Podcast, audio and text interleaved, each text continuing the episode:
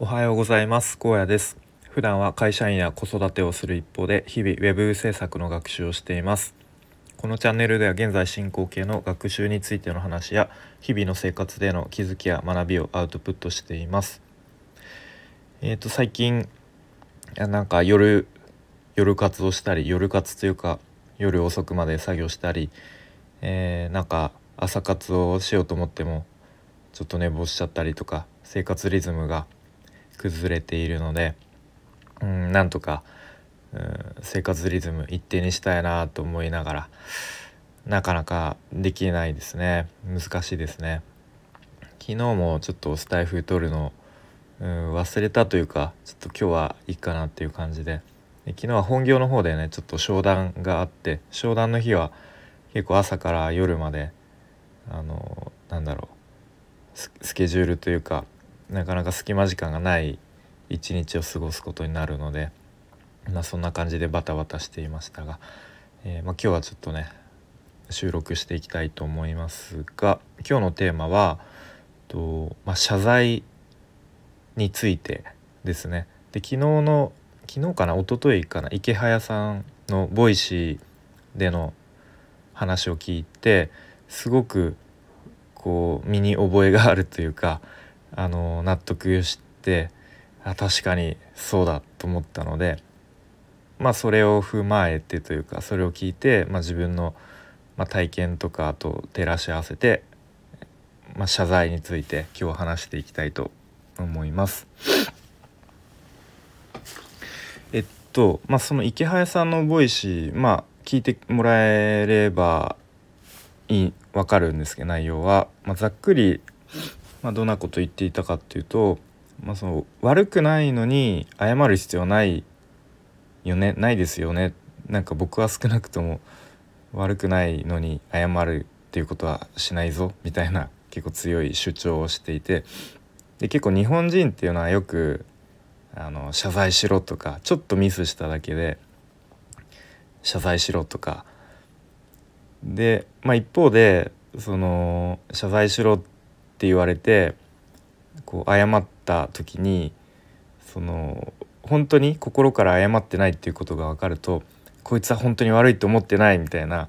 結局こうなんだろう、えー、炎上するというか、まあ、なんかそういうのってよくあるありますよねと。うん、であとは結構日本のこう組織でよくある会社とかでよくありがちなのがなんか俺は俺も若い時なんかこういう風にしてきたからお前も同じようにそこうそういう風にしろよみたいななんかこうまあとりあえず謝っとけよみたいな。でなんかお前もおまおお前も大人になったなみたいな。そうあの時謝ってなんかちゃんと大人になったなみたいな。まあなんかそういう空気ってありますよねみたいな。ことを言っていて、まあ、でもこう自分が悪くないのに自分に嘘をついて謝るっていうことは自分を殺すことだと思いますよみたいなまあなんかそんな感じの話をしていましたね。で僕もすごく身に覚えがあって、まあ、例えばあ僕もこれにすごく同意であの悪くないのに謝るってすごくやっぱ自分に嘘をついていると思うしなんか結局うん悪くないと思っていると同じ同じミスというかうんうんまあなんか自分自身にこうあんまり良くないなとそれを聞いてる自分がなんか「いやお前悪くなない悪,、うん、悪いと思ってないじゃんお前」っていうなんかもう一人の自分がこう見つめているような、まあ、そんな感じがしますね。で例えば会社でまあ、上司に怒られた時とか、まあ、結構僕の直属の今の上司はですね、まあ、時々こう感情的になったりとか、うん、なんかちょっとこうマウント取ってきたりとか、まあ、そういう節があるんですけれどもで例えば怒られた時、まあ、ちょっとこうなんか言葉が強強めに言ってきたりする時に、まあ、もちろん自分がこう悪くて100%悪い時とかはもう非を自分の非を認めて、まあ、謝りますし、まあ、反省してまあ、ちょっと次は同じことしないようにしようみたいな思います。まあ、でもその怒られてる時に、まあ、それがちょっと理不尽だったりとかいやちょっとそれは自分が悪いくないよなっていう時に結構今まではまあでもちょっとなんか怒ってるしとりあえず今謝ってってこうその場をなんか沈めようみたいな。もう面倒くさいから終わらせようみたいな思考でなんか「すいません」とかなんか「次から気をつけます」とかなんか僕のなんかこういうとこが、えー、まずかったですみたいななんかそういうふうにしてまあその相手の怒りを収めるみたいなことをしてたんですけど、まあ、そういうふうになんかとりあえず謝ってその場を収めるっていうことするとなんか向こうがますますなんだろうマウントを取りやすくなるというか取りたくなるというかあこいつはちょっと強く言えばすぐ謝謝るんだなみたいな多分そういうもっと良くないうん関係性というか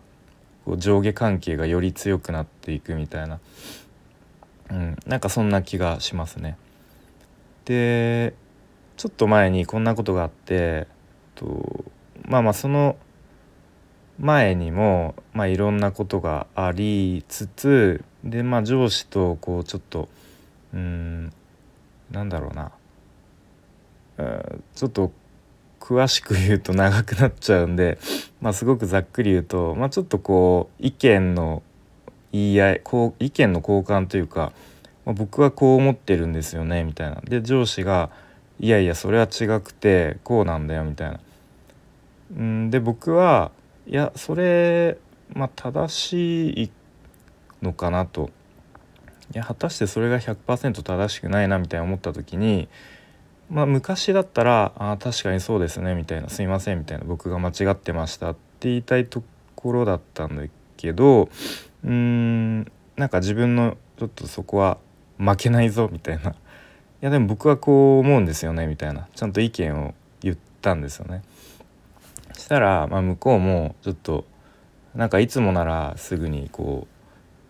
うなんか素直に認めるのにこいつなんかちょっと今日は突っかかってくるなみたいな思ったのかだんだんこう言葉を荒らげて というか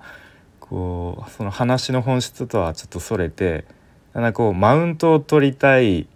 モードに入ってきたのがだんだん分かってでなんか「お前は間違ってるんだよ。お前は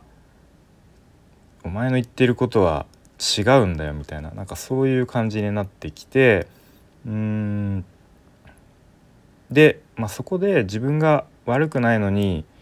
なんか謝ってしまうとうん。なんかすごく嫌だなと思って、まあ、結局なんかその時はうんまあまあそういう考えもありますねみたいな感じで なんか、まあ、ちょっと折れたというかそれで話は終わったんですけどんでも別に自分が悪くないのに謝らなかったのでその時はこう自分自身がうん、まあそれで良かったなっていうふうに思いますね。で、まあ、ちゃんとこう自分の意見を勇気を持って言うっていうことを、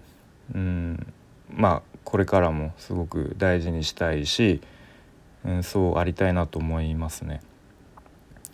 で、まあ、そういう時って、まあ、今みたいに上司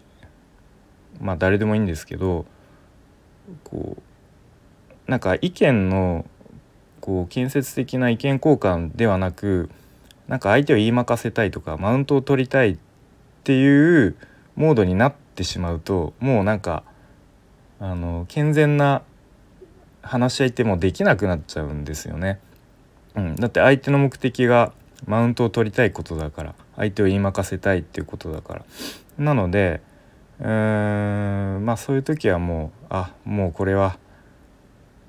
健全な言い合いがあ話し合いができないなみたいな ちょっともう諦めるんですけどね、うん。まあ、ちょっとそういうふうにうんなんか冷静に相手を観察するようにはしてしてますかね。まあ、ちょっと話がそれてきましたが。で、まあ、その悪悪くないのに謝るっていうことは決して良くないっていうことを話してきたんですけど、まあ、一方で謝ることがかっこいいなって思う場面もあるなと思ったんですね。でそれっていうのが、えー、まあ、上司とか、まあ、そういう上に立つ立場の人がこう明らかに自分が間違えた時とかに、えー、まあ、みんなの前でバシッと「すいません僕が間違えてました」と。で、まあ、ちょっと間違えてたのでこういうふうに変えていきたいと思いますみたいな感じで上に立つ立場の人が自分の非をこうバシッと認めてみんなの前で謝るっていうのはなんかすごく逆にかっこいいなと思いますね。で結構やっぱそういう立場の人ってやっぱり少なからずプライドとかがあってみんなの前で謝るってなかなか、うん、こうできないと思うんです勇気がないと。でもそういうふうにちゃんと非を認めるっていうことで逆にあなんかこの人はちゃんとこうみんなの前でも正直に謝ることができる人なんだっていうふうに逆にこう信頼感が増すというか、うん、なんかかっこいいなと思います。なので、まあ、僕も、まあ、そういうふうに上に立つ立場になった時にうーんなんかあこれは完全に自分のミスだなとか自分が間違えてたなって思ってると思った時はなんかうやむやにせずにちゃんと申し訳ない自分が間違えてたっていうふうに言えるようになりたいなと思いますね。でまあちょっと今日のお話をまとめるとなんかどんな時に謝るのかっていうのを自分の中でちゃんと基準を持つべきだなっていうふうに思いましたね。まなのでね、うん、まあ何度も言ってきましたが悪くないのに謝るっていうことはもうやめようと。でちゃんと自分の意見を勇気を持って言おうとそれは上の人に対してもですね。で、まあ、その謝るどんな時に謝るのかっていう基準をちゃんと自分の中で持っていきたいなと思いました。はい、ということで今日も聞いてくれてありがとうございます。